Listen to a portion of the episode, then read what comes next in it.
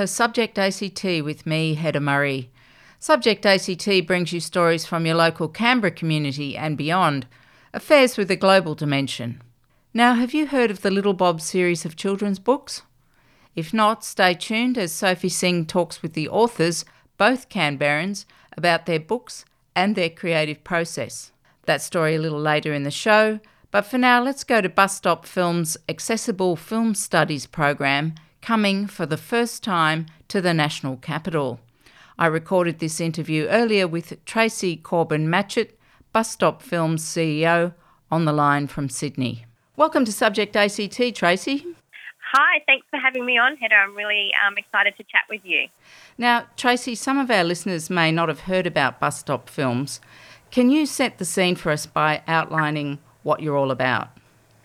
So, Bus Stop Films is a not for profit organisation that's dedicated to raising the profile of people with disabilities and using filmmaking and the film industry to do that. So, the, we do that in three ways we educate. We deliver a full year uh, accessible film studies program with a focus on um, young adults and adults with intellectual disabilities.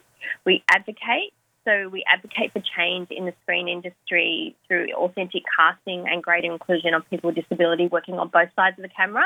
And we create, so through our programs and with our students, we create amazing award winning film content that screens in festivals and TV all around the world. Oh, fabulous. So, the Accessible Film Studies program is something that uh, I'd like us to be able to break open a little bit today. Can you give me a sketch of the program and what's coming to Canberra? So, the program is a full year 40 week program. It's a tertiary level program. So, students learn what you would learn if you were studying film studies at TAFE or an early level, early level university course. It's just delivered and designed in a way that it is broken down so it's more understandable for someone who might have a mild to moderate intellectual disability. They cover all types of filmmaking, um, theory and practical, so they look at mise en scene, lighting, sound, scripting, casting, directing, and then through the program, uh, the students make a short film with their class tutor, and they also get an opportunity to work with industry professionals who come on board in that in those crew roles um, to create the film. Then they work in the post production through their program, so they learn around editing uh, and sound design. And then we enter the films in festivals, and where we can, we will send students to film festivals all around the world um, to represent bus stop films and the film that they've made, walk the red carpet, participate in industry um, questionnaires like any other filmmaker would do. And through the program, we also support students into workplace opportunities on commercial and professional productions. How do you actually put a program together like that? Do you have workshops, excursions, mentors, those sorts of things?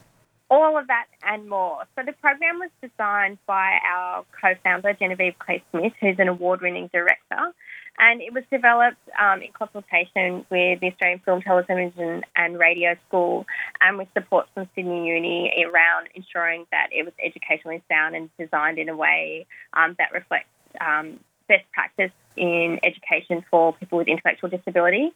And so the students go through um, a weekly class program. It's broken up into four terms, and we deliver it. Um, it is delivered by professional filmmaking experts. So they come into the classroom, they deliver it from a, it's been delivered by a tutor who has experience in filmmaking, has qualifications in filmmaking. But the classroom is also supported with a support worker who's there to assist students with any learning needs, any other in classroom supports that they may need around um, behaviour or, or, other practical support. So mm-hmm.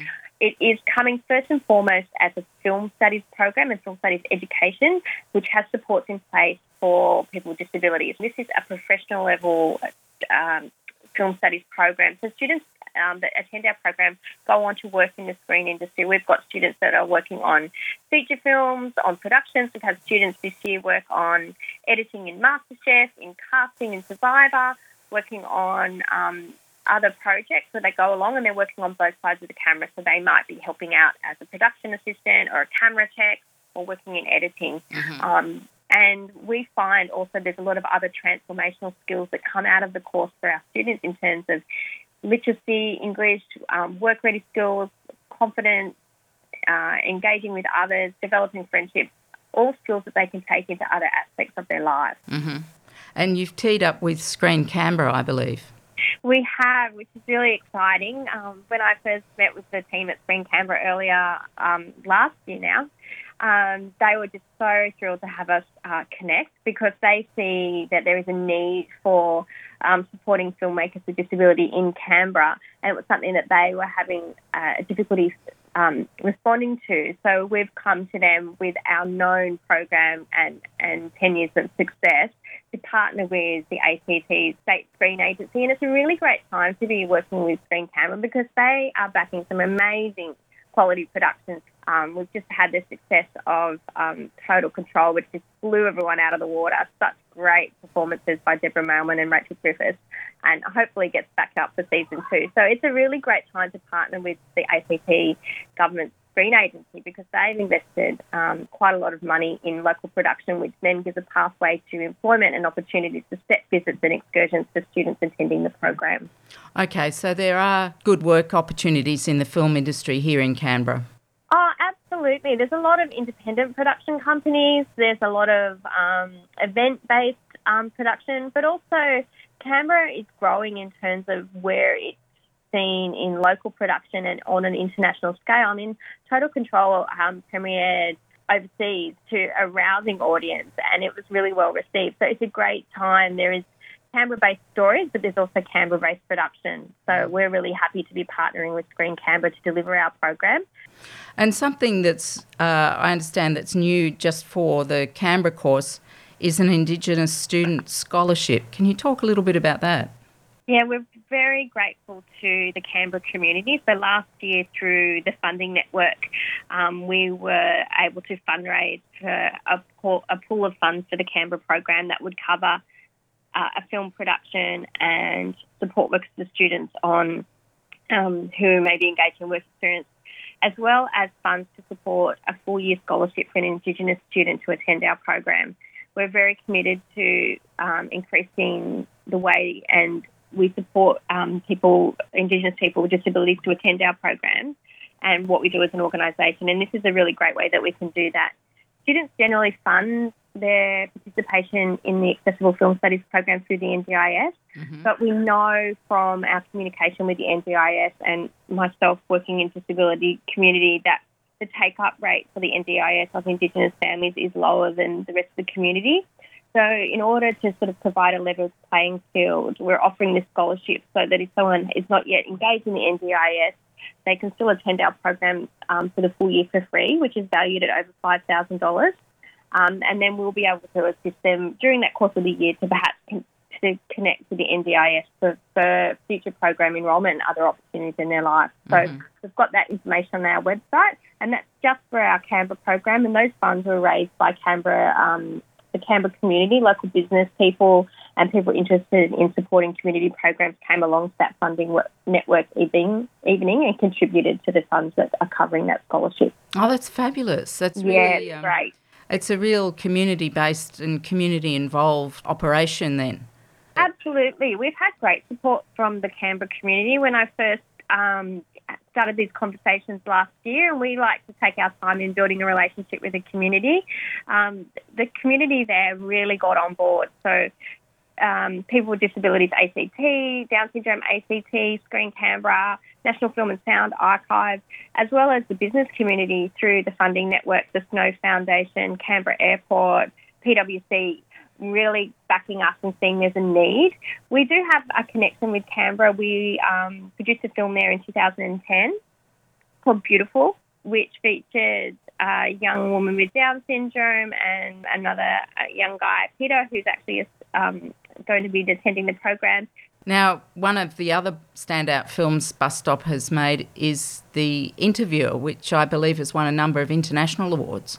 It has. It's a film starring our ambassador Gerard O'Dwyer, and um, it really showcases um, the bias that people have around disability and what we can achieve when we remove that and work together and just look past the disability to the person. It's a gorgeous film. It was made in 2012 and um, sort of towards the end of last year, it had a resurgence online and was viewed by over 40 million people internationally oh via Facebook, which is just fantastic. And mm. it just it's a timeless film, and I encourage everyone to watch it. It is on our YouTube channel, The Interviewer, or you can, um, sure, you can see it on Facebook. And um, it hasn't lost its magic at all. And Rachel Griffiths is also involved with Bus Stop Films. She is. We were very excited at the end of last year on our showcase to announce that Rachel had come on board as a patron. She is a brilliant advocate for marginalised communities and has done a lot of work um, in her career um, championing change and being a great advocate across many issues, um, and a lot of work with people with disability in theatre and screen. And um, Rachel is just a, a, great creative mind. She's a great producer, actor, director. She wears many hats, but her work in directing um, Stevie Payne in Ride Like a Girl and how she was able to bring him into his character and bring it to life and um, as a director, you know, working with non-actors can be a challenge, and she just brought his role so well to the screen, and he delivered it so beautifully. And we're just really thrilled to have Rachel's support um, and what she will bring to raising the profile of the work that we're doing in terms of inclusive filmmaking and authentic casting, but also raise the profile of people with disability in the screen industry and be a great advocate for us. So we're thrilled to have Rachel on board. Yeah, so um, she's really raising, well, that and the interview are really raising the visibility at, at the local and international level, which is you know, fabulous for Bus Stop. It is, very much so. And how can people find out more about this program and register their interest? If you go online to our website, which is just busstopfilms.com.au, uh, under programs. There's also a, a, header bar which says enrolments for 2020 now open that you can click on, and the information about all our programs, including the Canberra program and the Indigenous Scholarship, are there. Um, follow our Facebook page. Um, you can also find out information about our partnership with Screen Canberra through their website as well. The program will uh, start in February and enrolments are open till January 18. And when you complete a form, you'll be contacted by our team, Diana, who will chat to you about enrolment. And we also have a support and engagement manager, Monica, who speaks to every enrolling student and their families and works out what are their support needs and how we can best support them in the classroom. And also to ensure that our program is right for them and that they're going to get out of it what they expect.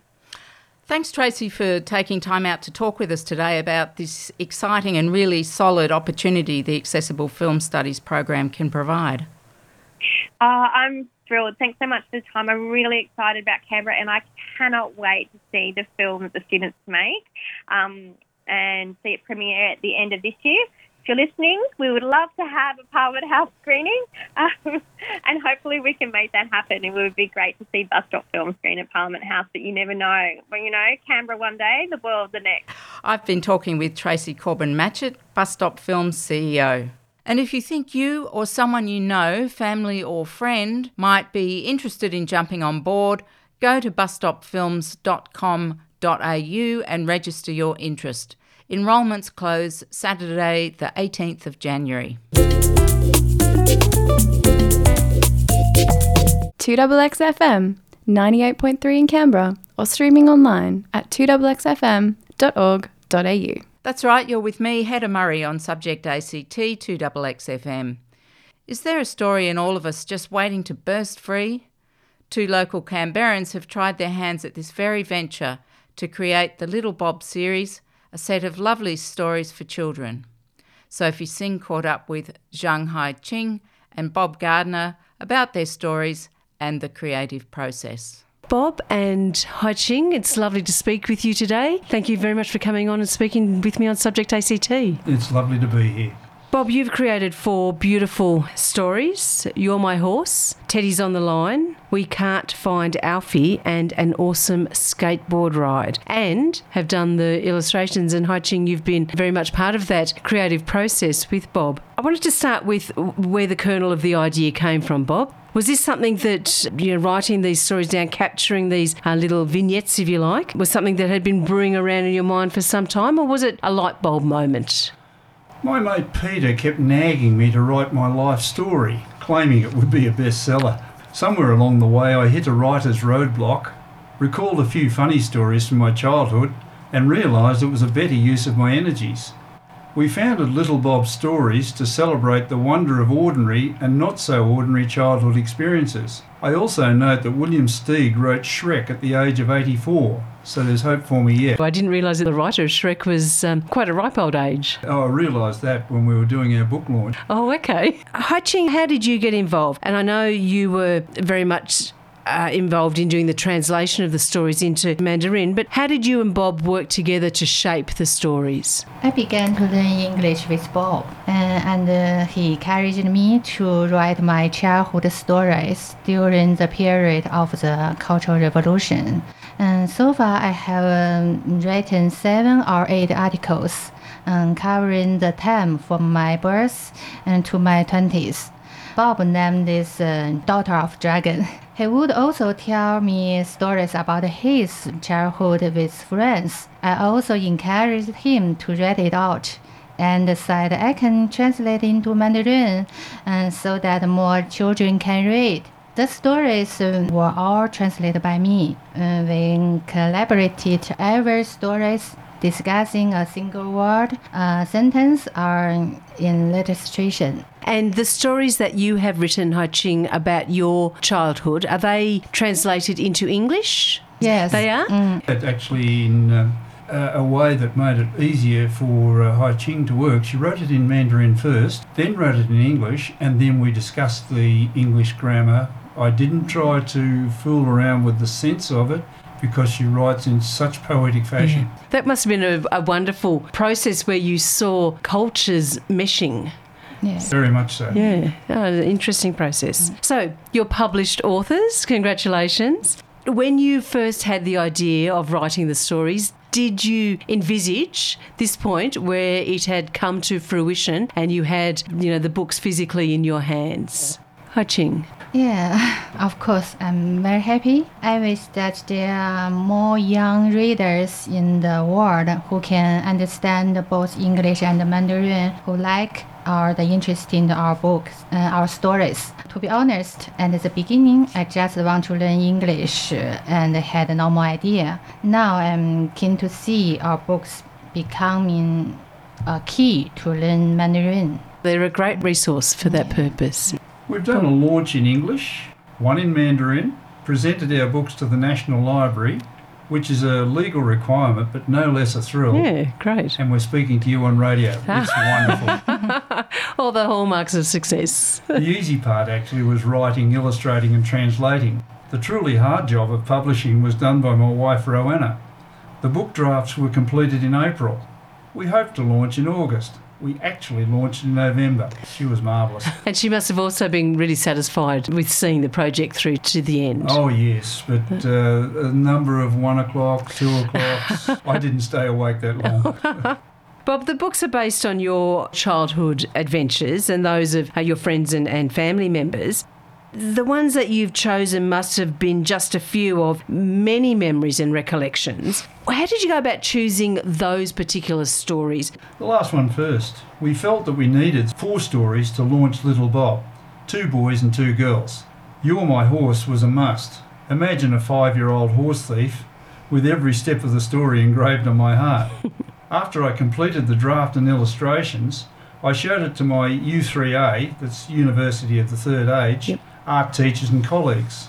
The positive response encouraged me to do more, and my friends started to contribute other stories.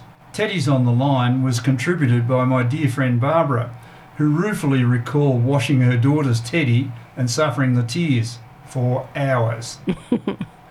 Where is Alfie? The story of a teddy hidden by my father in law, who forgot where he stashed it, featured Rowanna as one of the searchers. I think I got away with the uh, cartoonish drawing of it. An awesome skateboard ride featured my mate Alan, who did the scary deed down Mount Taylor. Now, recently we both stood in awe look, overlooking the run. And was he amazed that he had actually attempted that skateboard ride? He looked and said, I did that.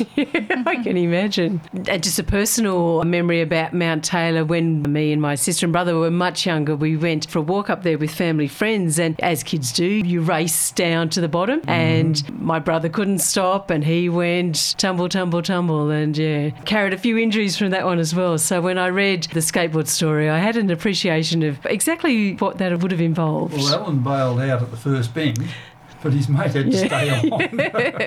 would have been an interesting ride. What's it like to write for a children audience, a young audience? And what are the challenges around the language you use, the illustrations that you'd create to make the stories as accessible and relatable as possible to a very young audience? Well, they're all true stories, so youngsters can immediately put themselves in the frame. They can say, somebody did this, so can I. For younger audience, I tried to use a bit of repetition, but I'm not perfect at it.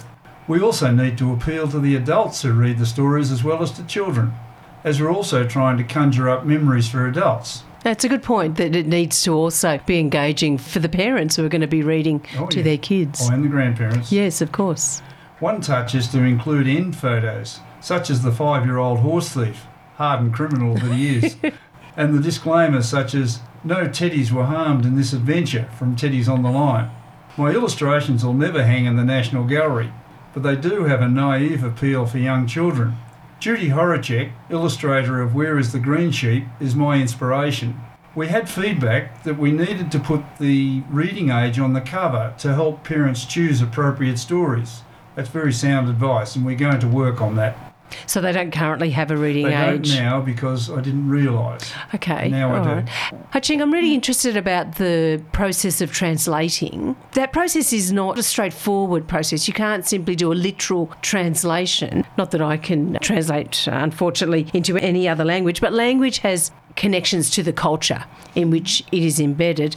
With the stories, I can see that some of them we can't find Alfie and, and Teddy's on the line have a greater sort of universal connection with children's experiences. But I thought that would be less the case with You're My Horse and even less with an awesome skateboard ride.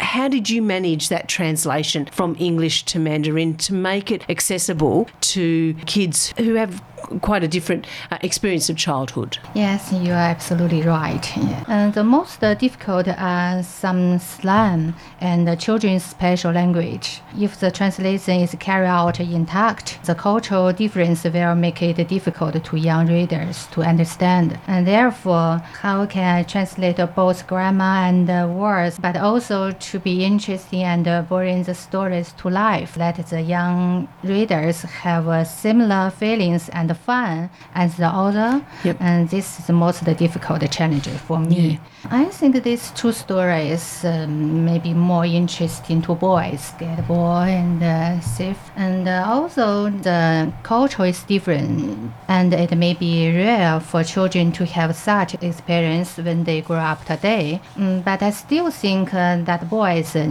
naughty, and mischievous, and adventure natures uh, is the same. So this can offer real, pure, and simple happiness and can be shared. So, even though some of the actual activities might not be the same, it's the emotional experience, the motivations, uh, like you say, the mischievousness and the fun that is relatable to all kids, irrespective of what culture. Bob, of the four stories, like I say, I found You're My Horse most intriguing. As you say, you know, five year old horse thief, in your words, and based on your own childhood escapade, which I assume puts you into the role of the horse thief It does. and wear it proudly. The central character, apart from yourself, is Harry. Tell me, who was Harry? What was it that he promised you, and what was the consequence, ultimately, of his unfulfilled promise? As this venture is my earliest childhood memory, I still hold it very close. Harry offered me my greatest dream, my own horse. The promise had a definite date, my fifth birthday, so it was immediately apparent that it hadn't been fulfilled. I swung into action within a week. You went and got the horse, and where did you take it? Around to my friend's place because I knew Mum would be upset about it. Harry, of course, exploded with dire threats, but Mum, bless her cotton socks, sent him packing. Mum simply said to Harry, You promised the kid a horse? You didn't do it, serve you right. It's a lesson for us all, I think. You don't make promises to kids that you don't have any intention of carrying through. I'd remember if I got a spank for it, but it doesn't feature in my memory. Ah. I mean, one more or less, but hey. That's a positive thing. Yeah, but Mum was more amused than anything, and it certainly went into family folklore. It was a revelation to find that horses like eating roses, and I had to tread very warily with Mrs. Dickens for a while. You've self published, and that has both strengths and challenges. Obviously, the strength being that you are able to publish, and it has become much more accessible for authors to self publish their work. But you then have also the challenge of getting the books out into the Yes, libraries, into the bookshops, and for yours into schools. Mm. What's a strategy in trying to now get your work out? Well, we had a very good relationship with the uh, people who run the self publishing, Ingram Spark. They take, for every order, $2.40. Okay. It doesn't matter how big the order, they take $2.40. But you've asked the key question. Marketing's not my strong point, but I have to give it my best shot. Otherwise, no money. Our publisher has a way of exposing our work to many sellers for a three month period for a fee. So we're going to try that. We'll test the waters with one book and see how it goes Yep. for three months. If the receipts exceed the expenses, we'll do it The again. review. We're also hopeful of gaining a multicultural grant.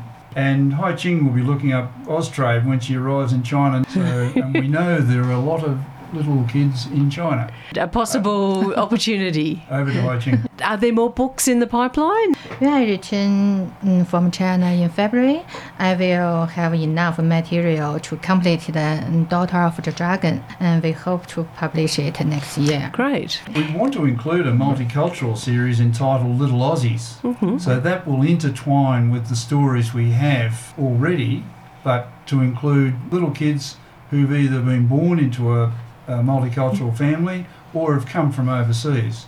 I've already um, asked a mate of mine to uh, chronicle his path from Germany to Australia. Yep.